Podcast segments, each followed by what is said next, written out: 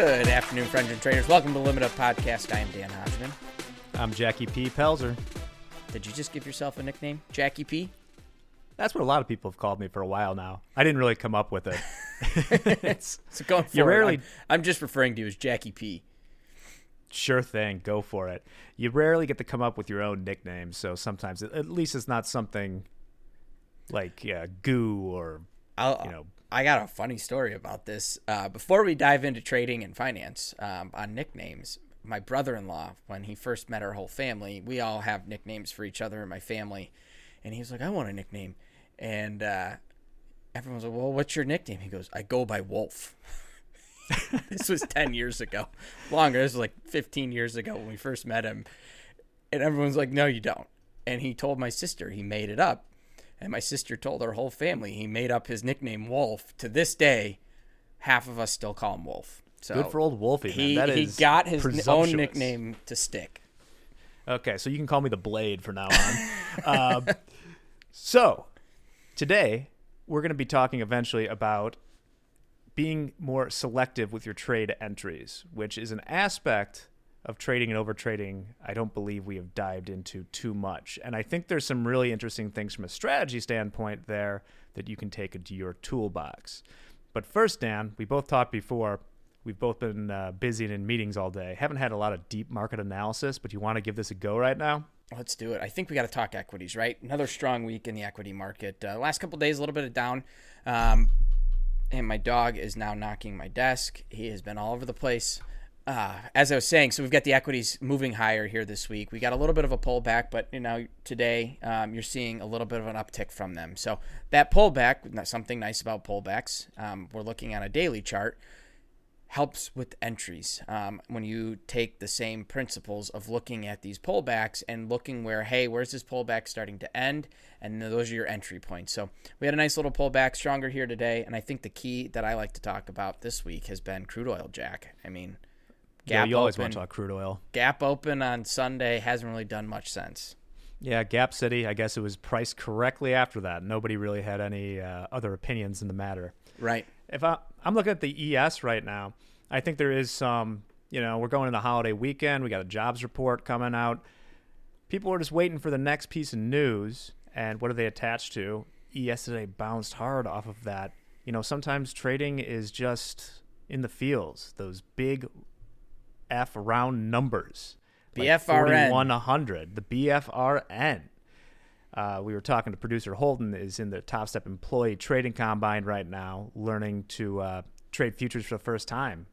And I think my piece of advice for him today would just be see a number with two zeros at the end, three zeros. Three. That's where the action is. That's a good number. That's a great number. Really good number. At. So yeah, things have been relatively strong. We're still on. We've discussed this longer term trend that we're not ready to call a complete trend yet, but since October, the ES has been cruising along pretty well. I mean, there's a pretty strong trend there if you look at it. Yeah, we talked about that on Tuesday, Jack. You know, how do we feel about these? And I think they're you know, my my thinking behind it. This is a really great time, in my opinion, to be a shorter time frame trader. Um, and again, there's trading, there's investing, two different uh, caps to put on, as they say. Uh, short time frame trader, you can be nimble with it. Nimble's been my theme all week. I've been saying that word quite a bit.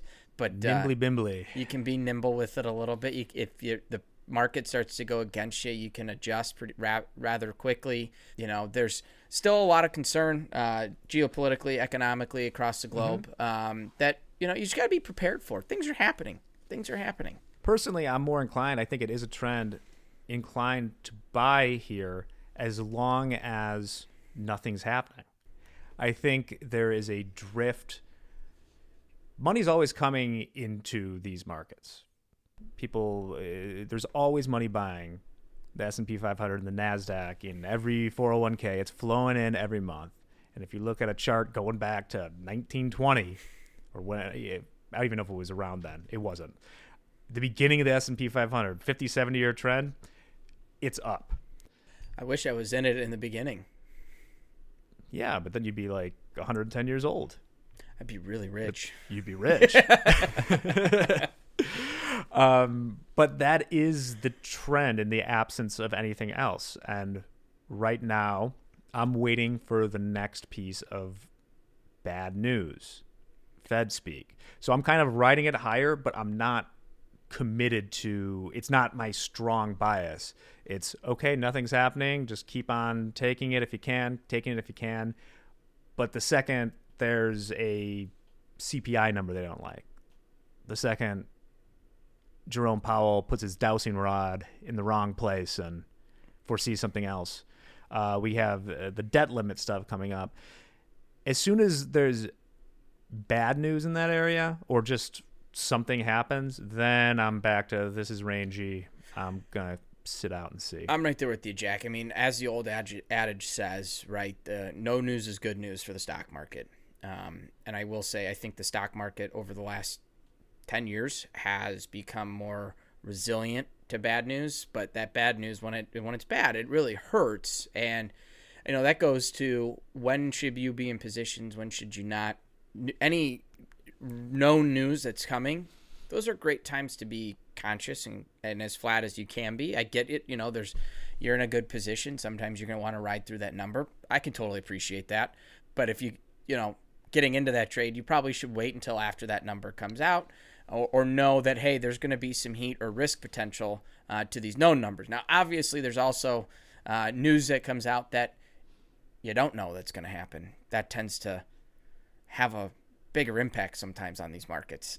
So here's your monthly reminder or yearly reminder or wherever we do it is that you said no news is good news in the market. When we're talking about equities, it's difficult to know. It's all about expectations. And you as a retail trader cannot judge whether a number is good or bad. There are exceptions.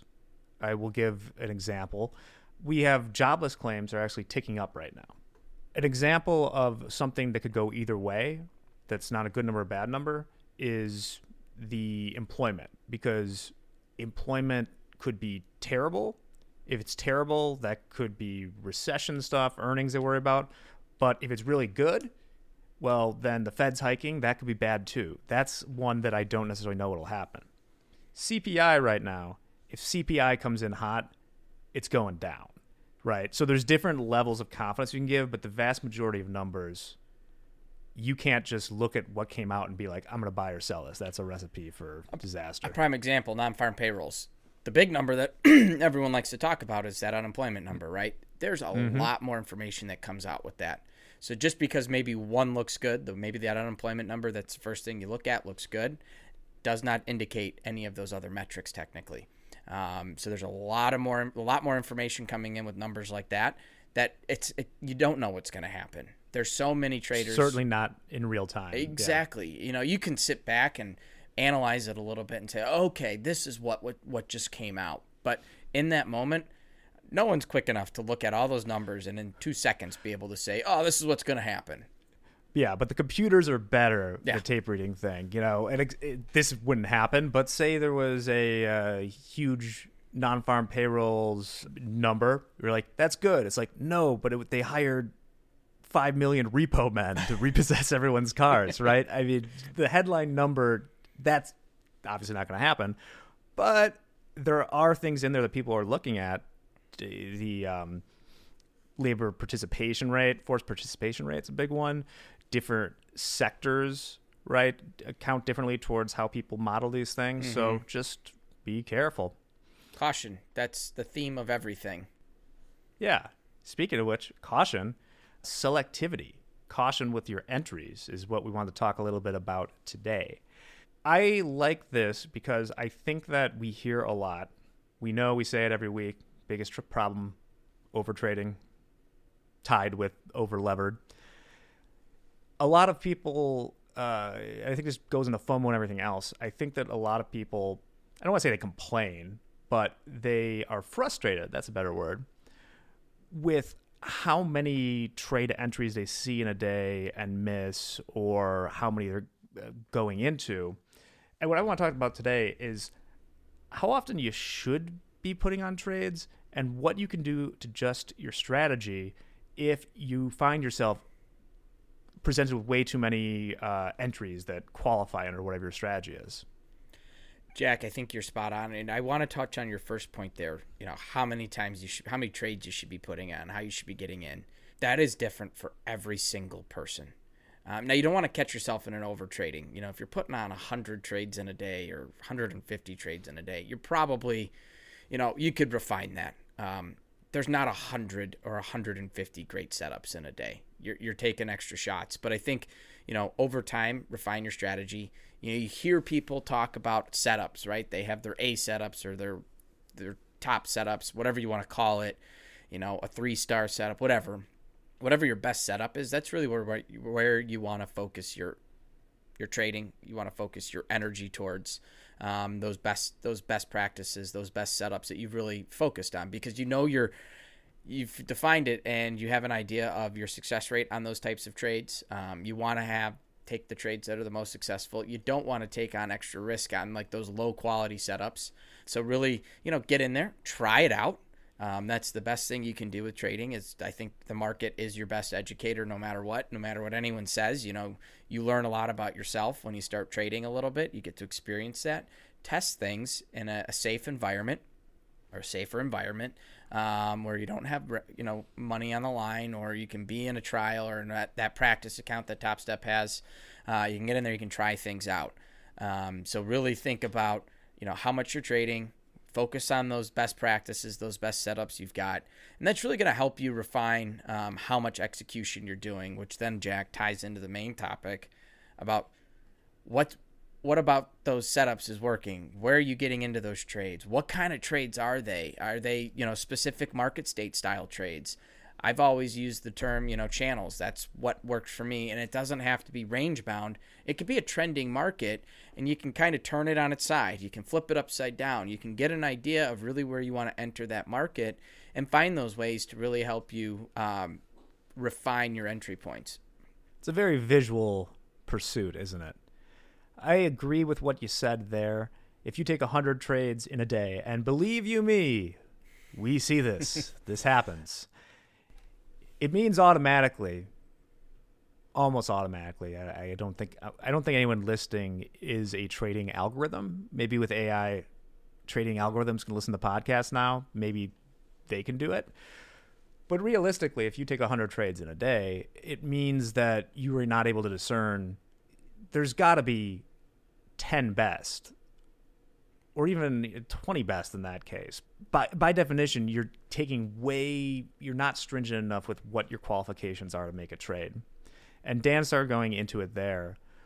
But I was thinking about ways that you can change your criteria to make your trade entries more selective. And the first thing I want to talk about because it's super easy is just time of day. There's no there's no strategy that's going to work across the entire trading day all the time. As you go and look through your data, if you if you're taking 100 trades in a day, just break it down hour by hour. God knows you have a big enough end value there because you probably have thousands of trades. Look hour by hour and see what the difference is between your win rate and risk reward. You might be shocked. You might learn, in fact, you'll probably learn, depending what your strategy is, that trading in the uh, early afternoon, for instance, usually not the best opportunities there.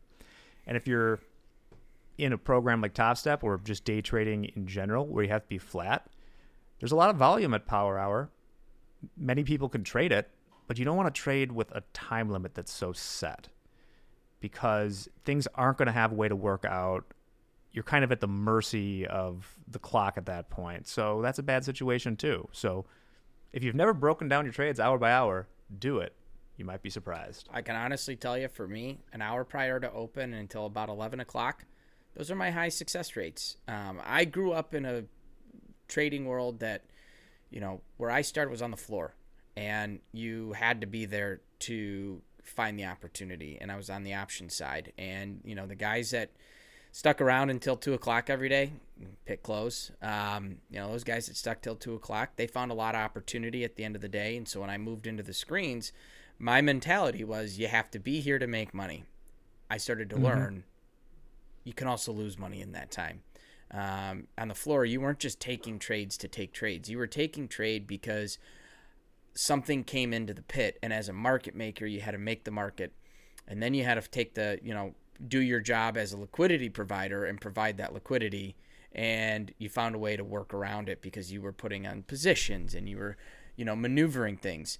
When you can be flat and avoid those times it, it it's going to be one of the best things you can do. Sometimes stepping away and not taking that trade is the best opportunity you have in a given day one second. At some point i may have to say a few words with my howling uh, dog down there in the corner. We don't hear him too bad. He's a guard dog. Excellent. So that's all resolved, hopefully. Yeah, um, market making was a very different thing. And what Dan's describing, in case people are new to that, is most professional traders trade like that, where you always have, we were trading spreads, but we still had bids and offers in for everything all the time because we were trying to buy one thing one market and sell it in the other quickly and then take advantage of the return uh, to the mean and that's I imagine how that's how it worked here. You were in options, Dan. It's similar when you're trading options versus outright bonds. It's a similar thing. You're trying to get a better price in one or the other. I didn't trade options, but I presume this is how it works, and then get hedged in the other. It's all about the hedge. I mean, the hedge was a big deal, and you put on, you know, something comes into the pit, and you know they're selling calls, right? And you're gonna give, I'll buy them here and I'll sell them here. I'm not going to give you this really tight one tick spread. I'm going to give you a three or four tick spread.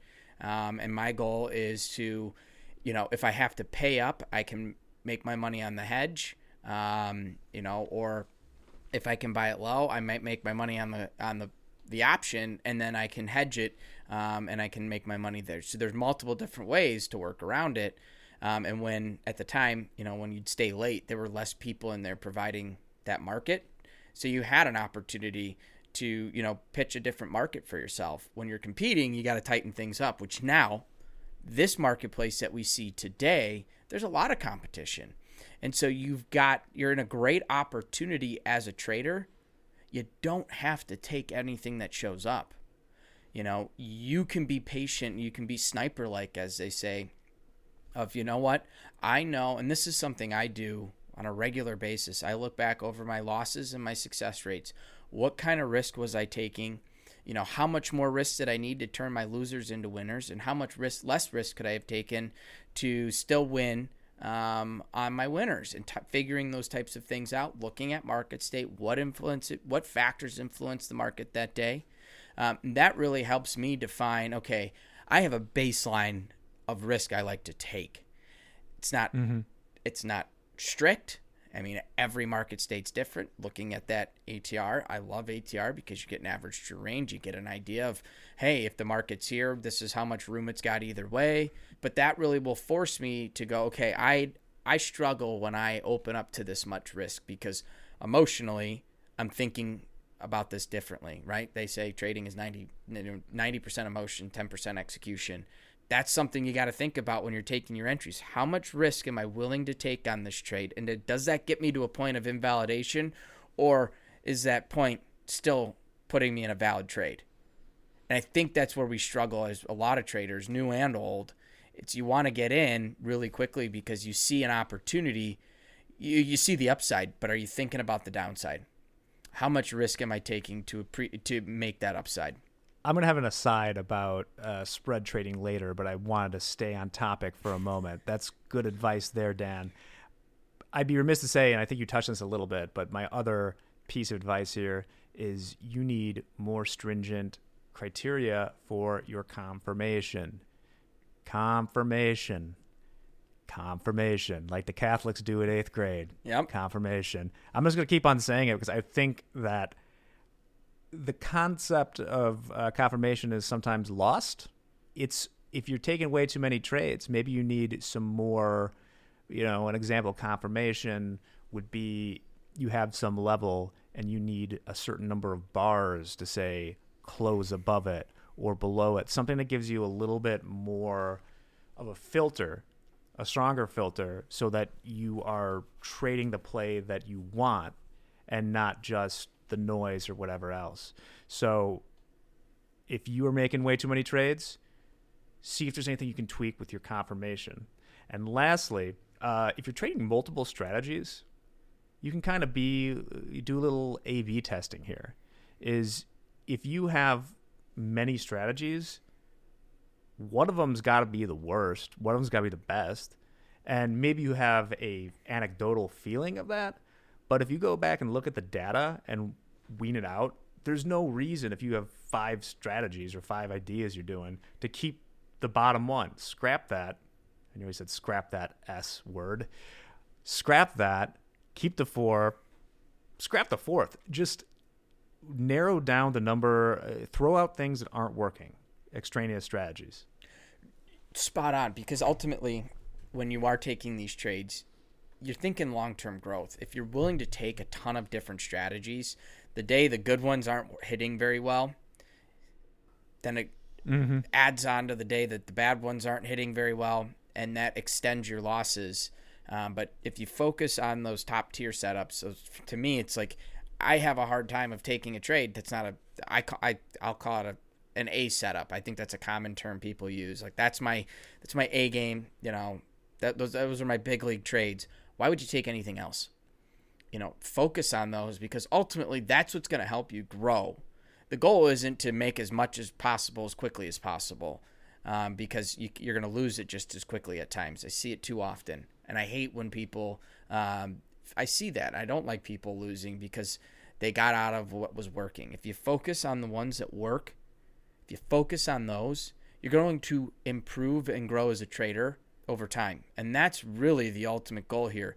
I don't want anyone ever telling me, well, if I can make a you know 50 grand right off the bat, I'm good. I'll take my money and I'll walk. That doesn't do anything to me. That doesn't help you 10 years from now. You know, if you can mm-hmm. slowly grow, you know, if you take your you turn your $200 trades, you're making 200 bucks 5 times a day, that's pretty darn good. Over time, you start to grow that, you you you get to a point where you're ready and safely can size up and you can start to grow that. And that's where this industry becomes. You can find um, some decent opportunity and wealth in this in money. And it, that's what the ultimate goal is to me. I don't trade because i love trading. I trade because i like trading and the money. You know I, i'm here for mm-hmm. both. And i think everyone else out there is in the same boat. You know money is a really great byproduct to the work that we put into this and let that byproduct be a part of it. Um, continue to hone in on those skills. And you want that byproduct of money to be long term, not this short term satisfaction. Now I'm trying to imagine the type of person who would dedicate themselves to a trading simulator or something like that just for the fun of it, like it was a uh, hobby of theirs. That's a very monk like discipline. It would be, it's completely not for the money, it is for the challenge itself. But I don't think anyone's really there. It definitely helps to be invested in the process rather than just the money. That's not good either. But yeah, it's there for it. And most firms or a lot of professional traders in general or firms, entire trade desks, often are using not that many strategies. I would say there's tweaks, but it's usually the same strategy. I mean, I was in a room with probably you know hundred other traders that were basically, I would say, trying to do the same thing as far as a strategy goes. It all becomes it was all about entries because that's where the kind of art meets the science. But if you find something that works, you don't need a lot of other stuff. That's why we don't recommend like don't scatter yourself across five markets I guess that could go in there for entries too. If you're trading 100 things and you're kind of all over the place with uh, you know oil, lean hogs, platinum, Bitcoin. What, what's the most obscure future you think, Dan? Orange juice. Oh yeah, orange juice was. I don't know if that's still. Do they still have them? I think I remember when it was still on the floor. Um, there was a hallway with like six pits in it that had like four people a piece max. Some of them were like one person or two people.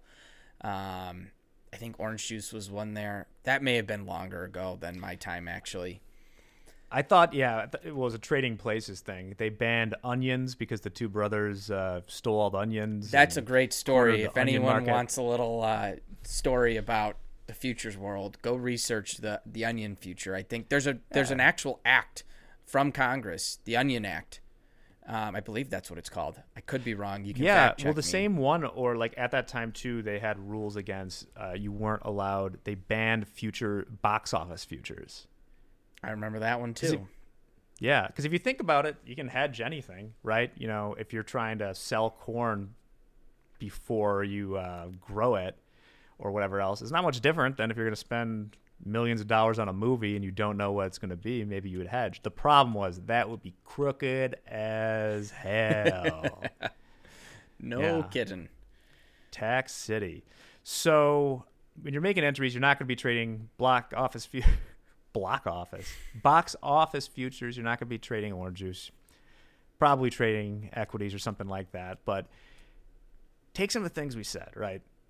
Time, uh, your criteria, confirmation, stuff like that, and see if you can't whittle it down, and make a conscious effort to, if you're you are over trading, count it as a win if you just trade less. If you say I'm just going to take half the trades that I do on average today, and you can do that, I think that's successful. And it's going to force you to think about it too. It's going to force you to think, is this a trade I want to take? If you start to cut back what you're doing, the goal is to be long-term successful. And I want every trader out there to, you know, focus on their strategies and focus on what's going to bring them success over time.